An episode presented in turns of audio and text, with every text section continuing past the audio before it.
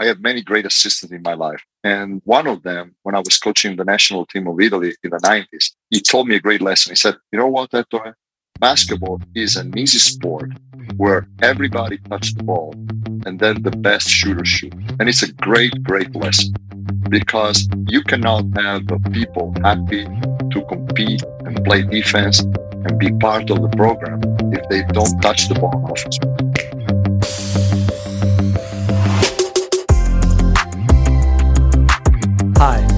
I'm Dan Krikorian. And I'm Patrick Carney. And welcome to Slappin' Glass, exploring basketball's best ideas, strategies, and coaches from around the world. Today is a replay of one of our most popular episodes of all time with Olimpia Milano head coach Ettore Messina. In this terrific conversation, Coach Messina discusses the art of playbook design, establishing a team identity, and we talk the importance of adaptability in coaching and productive practice segments during the always fun start, sub, or sit. Unique, an absolute must, the most helpful and highest quality coaching content anywhere. These are some of the comments coaches are using to describe their experience with SG Plus from NBA and NCAA championship coaching staffs to all levels of international and high school basketball, SG Plus is designed to help curious coaches discover, explore, and understand the what, why, and hows of what the best in the world are doing. Through our easily searchable 750 plus video archive on SGTV, to our live coaches social in Las Vegas, SG Plus is the assistant you would hire if your athletic director didn't already give the stipend to football.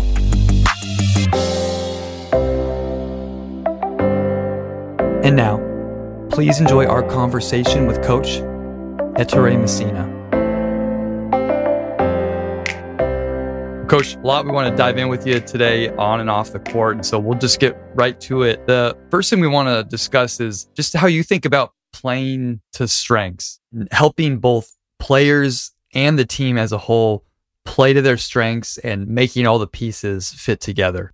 Let me say a couple of things. First of all, I think that one of the major goals you have as a coach and as a group is to develop an identity, to find a way that you can feel efficient and you can, let's say, enjoy yourself in your own look. So I asked my team, how do we get to feel comfortable in our own way of playing and the way we look? You know, sometimes you think your team should run and your players feel more comfortable if they slow down the game. They think they're, they have more of a chance if they're slower and vice versa. I'm just making extreme examples, but I think it's important that you share an idea of how we can feel good in our own skin. Once that, that goes through, of course, using our strength. But I also learned along the way that if uh, playing off your strength means that you exhaust the search for mismatches, you probably have a high chance to break the flow of your game and lose somebody on the road. Somebody that might feel out of the flow. Somebody might feel out of the offensive game. Somebody might feel you're not part of the team. So I think it's more important to have an identity, which of course takes care of your own strength and hide your weaknesses. But more important is probably to not lose your focus and your flow once you start playing the game. Overall, I have many great assistants in my life. And one of them, when I was coaching the national team of Italy in the 90s, he told me a great lesson. He said, You know what, Ettore? Basketball is an easy sport where everybody touches the ball and then the best shooter shoot. And it's a great, great lesson because you cannot have people happy to compete and play defense and be part of the program if they don't touch the ball enough, if they're just setting screens or spreading the floor or they have defensive assignment. This is not soccer or American football where you can play only defense because your role requires that and you're still very valuable. People wants to be part of the offense, wants to feel used for their abilities, you know? But then if you want to win, it's not equal opportunity that everybody shoots every time he's got the ball. I mean, there's got to be some discipline where we find a way to have our best shooters have more options for shooting the ball. It's simple, but it requires time, requires self discipline, requires accountability, requires respect for the roles, requires buying in in a plan. And that's probably the beauty of our profession.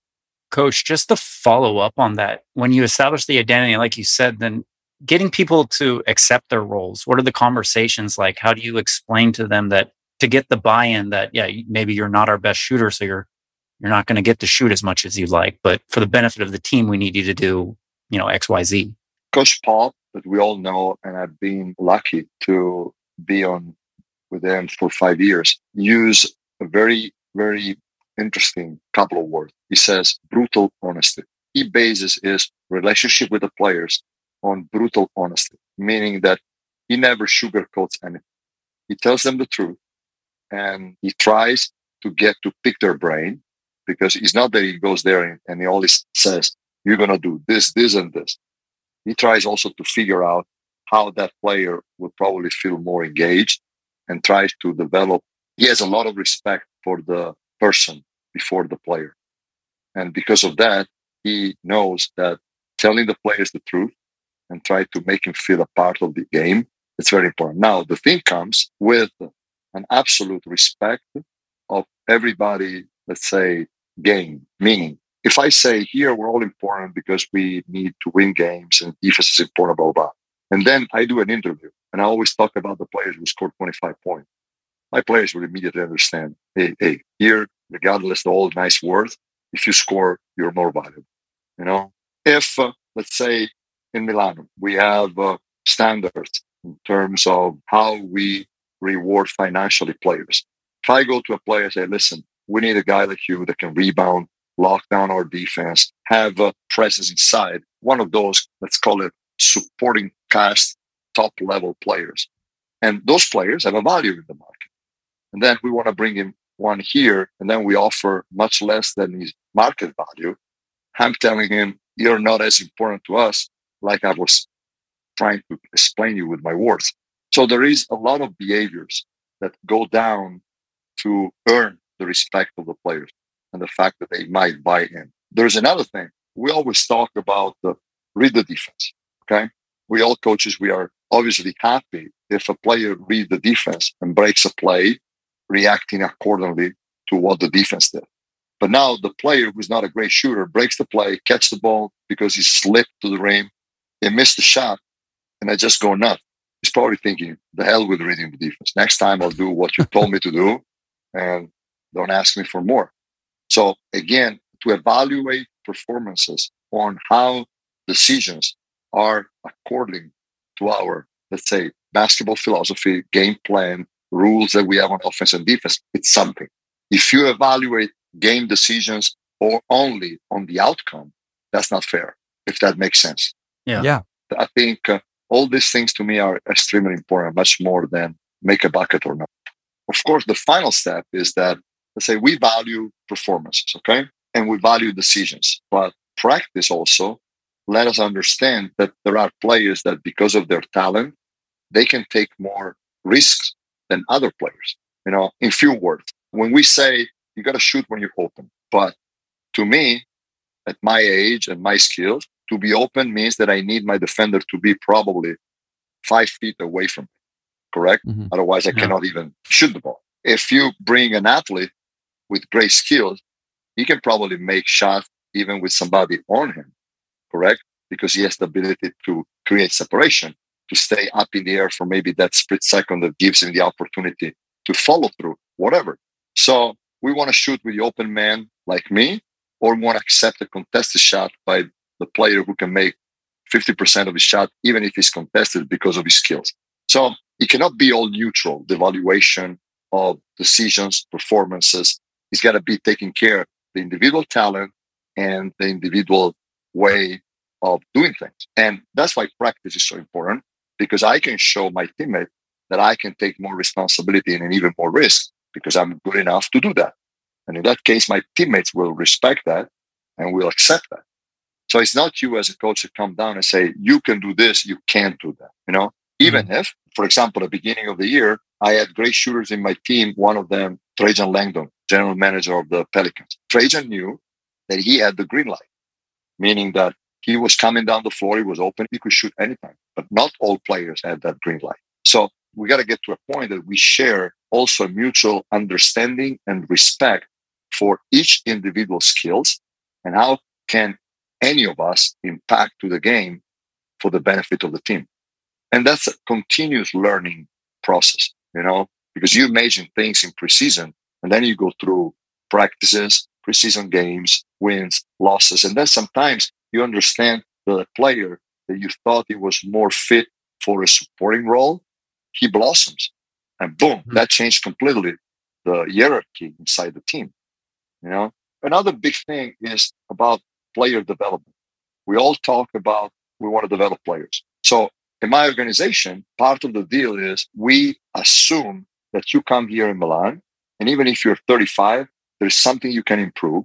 So everybody here goes through some, let's say, stint of the practice for player development. So before practice, what the Spurs call the daily vitamin, you know, you have 20 minutes, 15 minutes, you know, a slot where you work with a coach, you work with your skills, boom, boom, boom. So we recruit a player, especially a young player, we tell him, listen, big part of here is you come here to improve, not only to play. We want you to be better at the end of the year than you were at the beginning of it.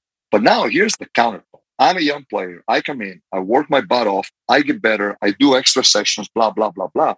And then I prove you that I can do it. Am I going to play more? Or because I'm not a veteran, I'm going to sit on the bench and wait for my turn. That's, let's say, a situation where conflict can arise. And you as a coach have to handle that. Because if you don't take a position and you basically let them fight like at the OK Corral in the Western movies, one against the other, first of all, players will go from competing into fighting for minutes. And that's not healthy. But more important, you will split the team in two because there will be players supporting the newcomer or the guy who's on a rise and players supporting the other one. And that's not necessarily related on status and age.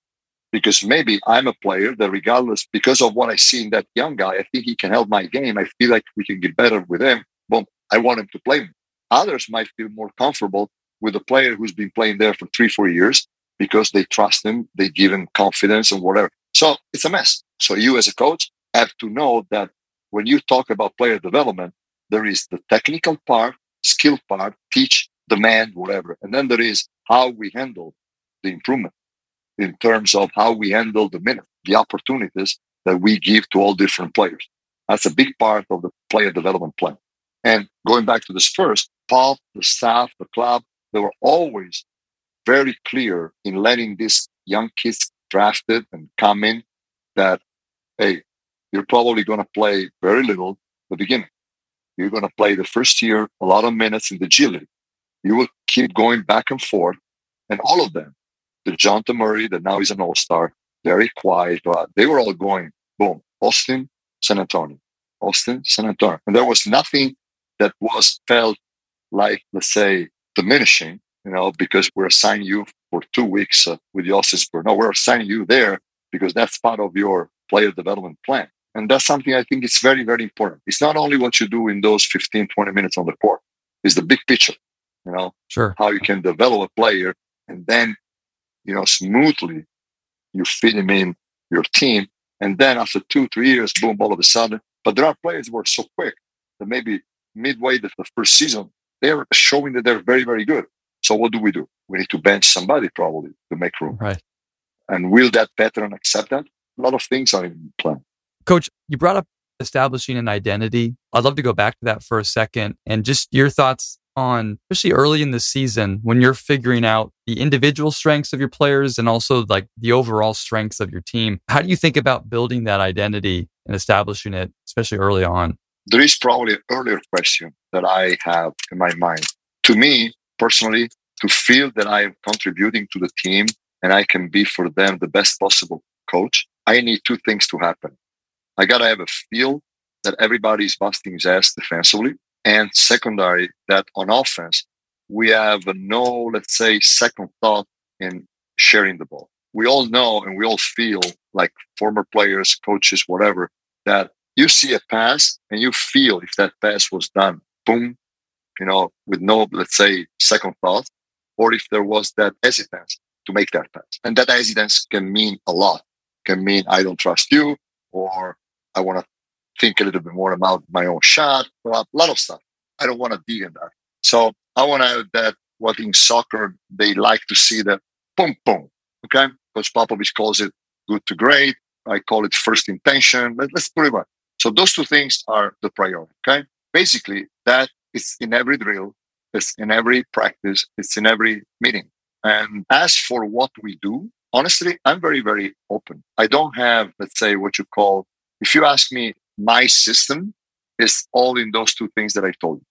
Because then, depending on the players I have, I can go, uh, let's say, with a faster team. I had, listen to this, my first EuroLeague team that won the EuroLeague in 98 in Bologna with all the Serbian players, Sasha Danilovic, Rašo Nesterovic, Zoran Savic, Antoine Rigaudot, the French player, blah, blah, blah, blah, blah. We played with a 30 seconds clock back then.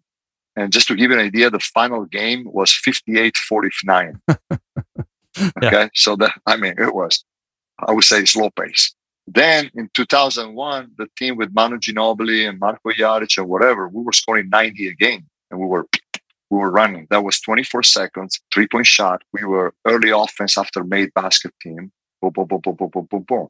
Then I had a great pick and roll team in CSKA with Theo Papaloukas, David Vanterpool, J.R. Holden, all capable to play pick and roll, shooters, boom, boom, bam, bam. I had a Final 14 with Tyus Edney that, I mean, we were so fast. The team with Trajan Langdon as a shooter and Tyus Edney from UCLA was going. So I can adjust honestly. I had pick and roll teams, I had post up teams, I had not a lot of ISO team because in international basketball, ISO ball is not so efficient. But going back to the first part of the question, I don't think it's the right thing to do to make unless you can pick only the players that you need for your system, like in college, for example. I think it works vice versa. You need to adjust to the players you have, their own style. And sometimes because of the way teams are built, you might have players who can be more efficient through pick and rolls and somebody else who's more of a post up. So you need to find combination, you know. So honestly, we find the identity through the process. Once we have established the fact that everybody buys in and accept those two basic principles. Piggybacking off of that and your adjustability or adaptability, I'm curious about just how you view, let's say, a playbook, especially when playing to the strengths of your players. Are you more let's have a larger playbook so we can get to specific strengths of our players versus, okay, let's maybe condense our playbook, but be more flow offense, be more read, react, and just let the individual quality take over? First of all, I do not believe that winning basketball is played as a section of plays. But winning basketball is related to how you well play the basic actions of the game. So side pick and roll, top pick and roll, slot pick and roll, how you play against drop, against push, against switch, how you space in all those different situations, how you space with the ball in the post, how you attack the switches is very big. So to go back to your initial question, my playbook. Usually, here's what happened. I work on the concept, on the spacing concept right from day one. So here is how we space when we run a pick and roll at the slot versus a drop. Here's how we space and of course how we execute when they push us to the sideline, when they ice us. Okay. This is what we do when they switch. So as you will know, some actions slash play works well against one kind of defense. is not good against another kind of defense. So the playbook early in the season and for the first probably four, five, six months, I try different things. I have concepts and then I try different things slash plays who can help me to attack against those defenses. And then in the second part of the season, I cut down to, I don't know, a couple of plays versus drop, a couple of plays versus push, three, four post up plays, top pick and roll, elbow pick and roll, a couple of exit plays for the shooters, and we put everything together. But it's more one of the biggest difficulties now with modern defenses. Well, let's say what everybody, what top teams do in Europe. They start the defensive action with one pick and roll coverage. For example, ice, you know, they ice the ball to the baseline. And then after the first pick and roll or after the first ball reversal, or when the clock is down to 14, they switch everything. Now, if you go by plays, you should have a play that helps you to attack the ice and then attack the switch. It's a mess. Now people are all thinking. I think we need to have a concept of how we space to attack a push. For example, pick a roll at the slot, they ice you or they push you towards the baseline. First of all, do you want to keep the guy in the corner or you want to empty the corner? Because that dictates completely different reaction. Second, the position of the big is at the point of the screen or is lower that will allow us, for example, a crossback. Do we have players who are capable to crossback against the push? Because that will require one space. If we have players who need more space to attack the baseline, we need to clear that corner. I don't want to make it too difficult. Those are thoughts that players, we cannot bore them with this. But we as a coaches, going back to the concept of trying to use our strength, we need to know that. Or we need to say to ourselves, do I want to teach the crossback to my two point guards? Okay, I don't care if the beginning they would not be efficient, okay, and they would rather have more space and just attack downhill. But I think that to be better at EuroLeague level, you have to, let's say, have control of your crossback. So I'll keep the guy in the corner and we'll work the first weeks to create crossback opportunities. Maybe the players might struggle at the beginning. So keep going. I rather work on the actions and on our ability to create new efficient space through the action, reading what the defense does.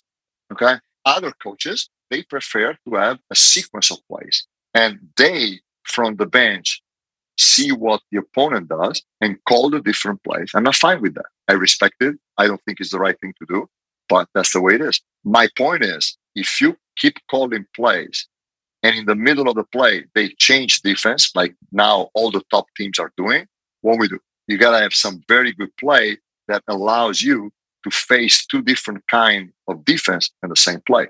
So at the beginning, it will be less efficient to teach, to read, and react. And you will be more efficient just executing plays. That's what I believe. In the long run, if you can read and react to all these situations, your team is going boom, go up. Today's episode is brought to you by our friends at Hudl and their latest product, Hudl Instat. Whether for podcast prep, newsletter ideas, or putting together our weekly short and long form video breakdowns, we rely heavily on Hudl Instat's advanced analytics and extensive content library containing over 460 US and international competitions. For more information on Hudl Instat, visit hudl.com slash slappingglass today. The season is here, but we know that many coaches are already looking ahead at international trips in 2024 and 25. Ourselves, along with a number of former podcast guests, cannot say enough great things about our experiences working with Josh Erickson and his team at Beyond Sports.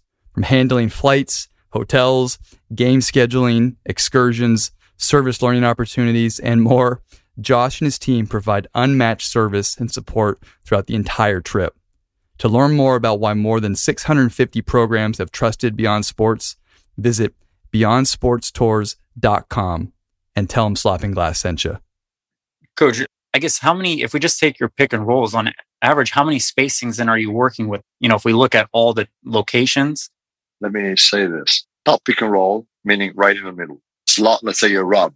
Somebody ball is in the middle, somebody comes, and now you need to do that action against the drop and against the switch or against the weak. Now in Europe, all the top teams, they will weak the guy in the middle. So they will send left everybody in the middle. So you got to be prepared for that. Now, once that happens and the ball is going towards one side, you need to understand if you want to have two guys behind the pick and roll or just one guy. So you create what they call the short action. So that I'm going left, roller is going away from me. Now we are two on one on that side, and the defender of the shooter needs to decide whether he wants to stay with the shooter or help on the roll.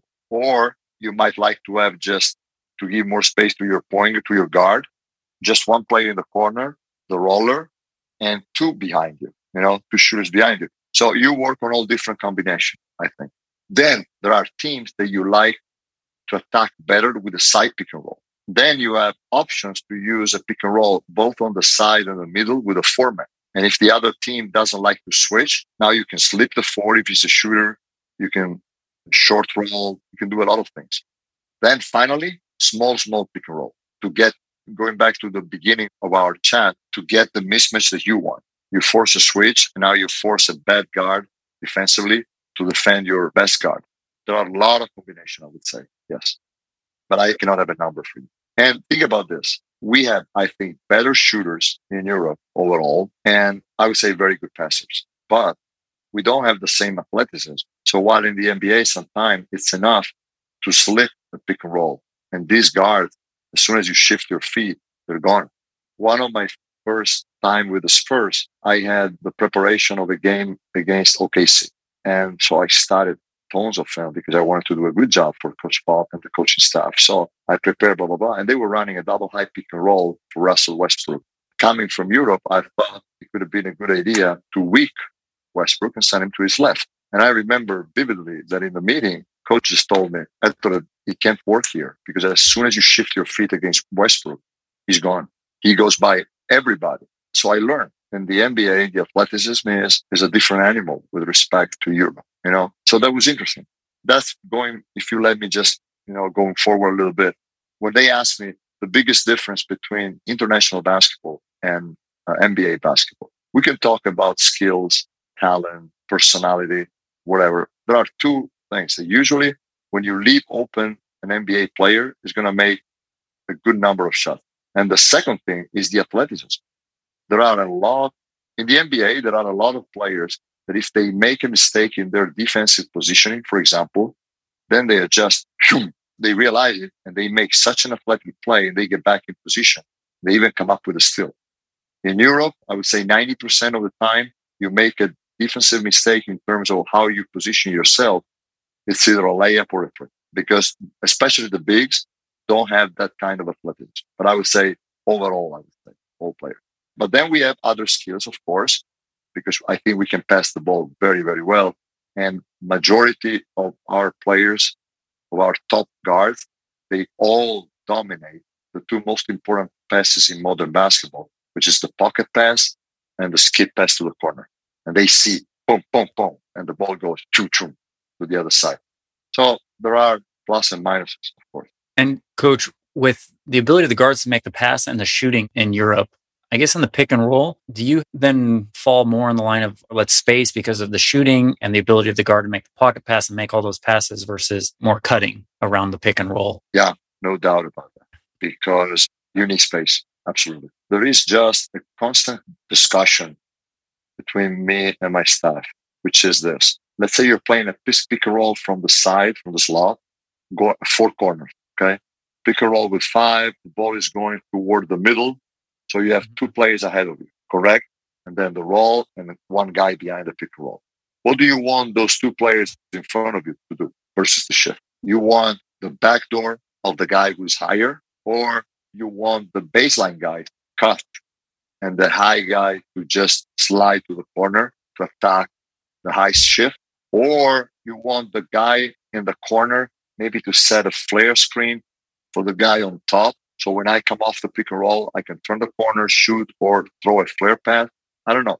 Can we get to a point that we read all this? And I would love to, but I think it's very difficult. I think you need to have priorities and teach at least one. We have an ongoing conversation every year on this. The one I like best is, unless you have very, very good shooters, people cannot cheat too much, is to baseline cut and slide to the corner of the high guy. Other coaches prefer to have the guy who's high just go backdoor. But going back to the big, big picture, I do not know what is the best, but you have to work on that because that's a situation that in the games will happen hundreds of times. Pick and roll, two guys on the other side, how they shift. Somebody, for example, in Europe, they even bump. You know, they come aggressively with a shift and almost they do a run and jump. Pretty interesting, I think. But it's fun because we're still here after 30 years and still talking about the same thing. Yeah. but, uh. Absolutely. Well, coach, we'd like to shift to a segment that we play with every guest called start, sub, or sit. So we'll give you three different topics, ask you to start one, sub one, and sit one, and then we'll have a quick little discussion from there. So, okay.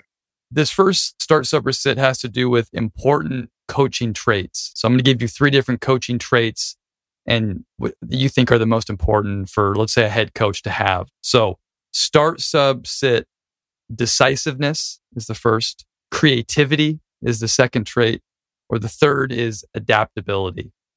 Adaptability is pretty important. I would put it as a start. Okay. Creativity and the other one, Decisiveness or ability to like make quick decisions. creativity is a backup. Okay. And I said, I mean, Decisive. size, yeah, yeah, yeah, yeah. Uh, let's put it like this. Yeah. So, coach, I like to ask about your start, which is adaptability. And I think just from your years of coaching and the different levels, what you've learned about being able to, like we were just talking about, you know, shifting your playbook or shifting pick and roll cuts and coverages, just the ability for coaches to understand how to adapt on the fly with their teams. Well, you need to adapt in terms of X and O's, but it's more important. I think you need to adapt in terms of the evolution of people. I give you an example. Communication 20 years ago was done by phone and with a lot of meetings. Now you've got social media, you have cell phones, you have, I would have never imagined that I was going to send a WhatsApp text to my players with maybe a clip or maybe a comment or maybe a quote that I read on the internet that I thought it was interesting for them to read. You know, less is more, like Coach Pop always says. We cannot have too many meetings, too many appearances all together. So the way you communicate with these people, I think has been a constant change. So you got to adapt to this for sure.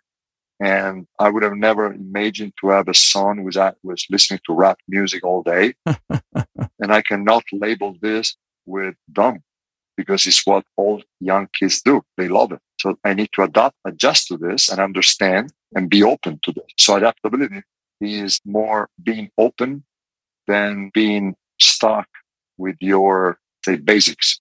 Okay. Let's put it like this. Coach, I'd like to ask you about your decision making process and what you weigh when making a decision, probably more so some decisions off the court, whether it's lineups, rotations, like we talked about earlier. But, you know, when to make a decision that's maybe good for the player versus when make a decision that's good for the team. Good. So overall, I always have a big question. When consistency transforms into stubbornness and creativity or being available to change becomes uh, craziness. You know what I mean? Mm-hmm. There is a line, you know, other things. There is something I always keep in my mind. When everything is going downhill, you better change something because at the worst, you will keep going down. Right. So those two things, for whatever reason, are in my mind. So I don't want to be stubborn, but at the same time, I need to be, you know, positive and try to create new things. Okay, so it's a different balance. And if I can give you a quick report about my life in basketball, I made more changes in bad times than stick with the plan. I was lucky to have either coaches advising me or my gut feeling telling me, let's change it. Doesn't make any more sense to keep being stubborn. You're being stubborn, you know? And last one, I have a huge, huge part of me that reminds me of what the consequences of my decision can be going forward. So, for example, I'd rather save a player that I feel I have to be loyal to and respect to for whatever he has done for my club. And for example, let him go down in the right way rather than say, okay, I don't need you anymore. You're done. Mm-hmm. I, I don't know if it makes sense. Yeah. Right. Yeah. I can tell you, Pat, you know what? This time, but let's find a way for you to go down in the right way. You know what I mean? Yeah. Yeah. So, especially decision related, I kept people and I gave maybe one year extensions to players because of the way they are part of the culture more than because of their basketball skill. You know what I mean? Yeah. So that's important to me. But the creativity and all this kind of things, it's more than creativity. Creativity has a subtle uh, second meaning of uh, craziness. you know what I mean? Yeah. Yeah. I'm more for logical creativity. Let's put it like Okay. Okay. Okay. Yeah, I like that. We are always happy to work with companies, coaches, and creators who add value to coaches and the industry. So we're very excited to announce our newest partner and the official presenter of Start Sub or Sit, Just Play. Just Play is the premier platform for engaging your team and managing workflow within your organization. Just Play consolidates the platforms you use and integrates with industry leading video tools to help coaches win in four major areas teaching, opponent scouting, prospect recruiting, and analytics. So for more information, visit justplaysolutions.com slash slapping glass today. All right, coach. Our next start sub sit for you is what makes a productive practice in your mind? Okay. So would it be the competition throughout the practice, the flow of the practice, just being able to get in and out of drills, kind of build up? Or is it the breakdown, kind of the teaching moments when you want to build a concept and just how effective, efficient those moments are? Mm, very good question. I would like my players to go home and just remind the three things that we did in practice. Mm-hmm. So it's outlining the goal of the practices and go through those, both teaching wise and executing wise. I don't think necessarily, and I've learned this in the NBA and I've seen this now in Europe where we play 90 games a year. I think there are practices where, let's say, the competitive part is limited, okay, because you, you don't want to run people to the ground, yeah. okay. Mm-hmm. But let's say attention to details have to be there. Sometimes in the game, you cover up for a lack of details carrying or efficiency or whatever, just with effort. And I don't think it's right to allow that in practice. I'd rather have less competition in terms of contact, whatever, but more mental effort. You know, you got to be there and understand what we're talking about and what we're trying to improve. That's why I think players have to learn how to walk through. Walk through it's very important to do it in the right way. You know, we use a walkthrough with game pace, but no shooting and no hitting, but with game mm-hmm. pace. Okay. Mm-hmm. Because if you go too slow, in my opinion, if you go too slow in a walkthrough, it's easier to lose focus. You got to learn to stay focused when you're doing fast. You know what I mean? Yeah. And don't fall asleep. So we learn through the year not to have maybe a contact, meaning that we don't do unnecessary contact. We don't jump on a fa- on a shot, whatever. So there is no chance of an injury, but we do it fast. We do game pace. Coach, if you're going to, with a practice and so like a, a breakdown segment where maybe you're going to put in the pick and roll spacing or something like that. What would that look like in your practice? Is it five on O to start and then it's breakdown into threes or fours and then back to five on five? Or how would you kind of introduce those? Good question. I usually do a teaching moment at the beginning of the practice before even start stretching or going up and down. I gather all the team and I just go slowly telling them what we're doing and why in that specific thing. Then we stretch, then we start usually four on zero. Four on zero, we go up and down and we take care of the details of the spacing and we do all the different, huh? And then we go in, a, let's say, what I call, let me say in English, is, well, anyway, if we put the difference, mm-hmm. but it's 50% more. We just shade, you know, so they start sure. doing this. Then we go next part of the practice, blah, blah. And when we go back to the offense again, we go five on zero, five on five. Then the day after, if I have a day after, I can break it down in three on three, four and four, two and two, whatever it is. Okay. So overall, it's the old school method. It's the all part all method, mm-hmm. correct? But probably you can do that. And for sure, you can do that in one practice. I think. Sure. Yeah. Okay. You Perfect. need to at least two. And yeah. then when they do player development, let's say, we make sure they shoot or they come off a screen with reference to what we're talking about. You know, so for example, that day we were talking about spacing versus an ice defense. We're doing something related to that relating that to the flow of the offense and when you're maybe not with the spacing but something maybe more tactical or conceptual where the guys are struggling and i mean i think we both know this the struggle is, is good it helps the learning but will you then be willing to stay on it longer or do you think okay let's keep it moving or else we're going to lose them another good point beginning of my career i could stay there two hours then i learned thanks to people who taught me when it's not working let it there and get back next day because that can put you in a situation that you will lose it. You will become too hard on your practice, on your players. That can create bigger problems, bad execution, offensively or defensively. So I learned that I have to say, okay, that's it. Let's move on. Okay. No, right. We'll talk. Maybe I can let you know. I can raise my voice, but let's go to the next topic. Coach, you're off the start, sub, or sit hot seat. So thanks for playing that game with us. And before our last question here, thank you very much for your time today. This was a lot of fun for us. I really enjoyed it. Please keep me in your email. Okay, yeah. Okay, your mailing list so I can get also the other coaches and watch them on your podcast. Okay. Absolutely. We will. Our last question that we ask every coach that comes on is what's the best investment that you've made in your career as a coach? I would say two. The first one, I was very young. I was 22 and I was taking care of the youth program in Venice. I Mestre, by the way, which is the suburb right across Venice. And my head coach back then, we had a player, John Brown, who had played for many years with the Atlanta Hawks, played for Norm Stewart at Missouri, played for Cotton Fitzsimmons, played for Hubie Brown, played for a bunch of great coaches. Okay. So he came in the last part of his career and played in our pro team.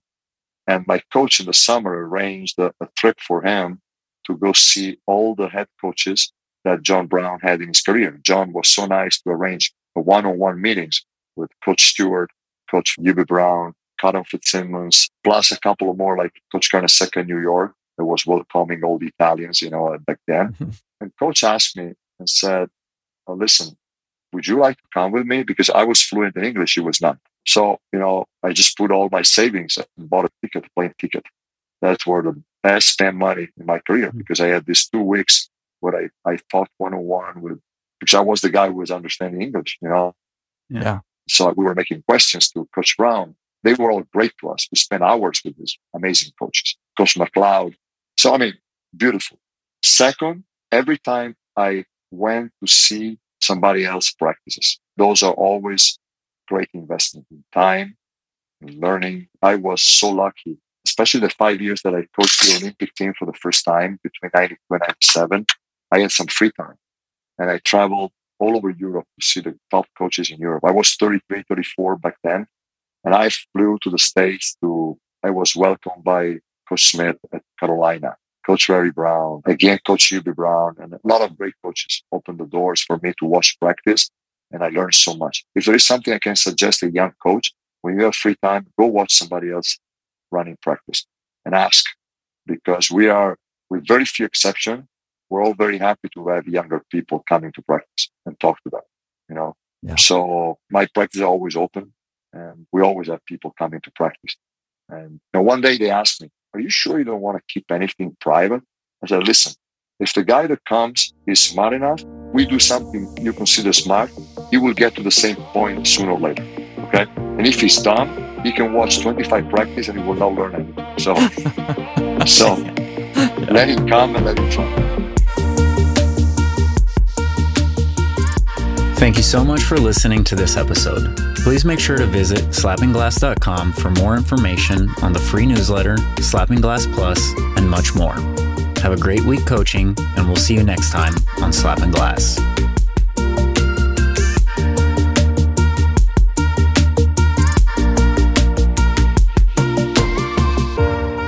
do we have a name yet for this thing? I have like slapping backboard, slapping glass, slapping glass.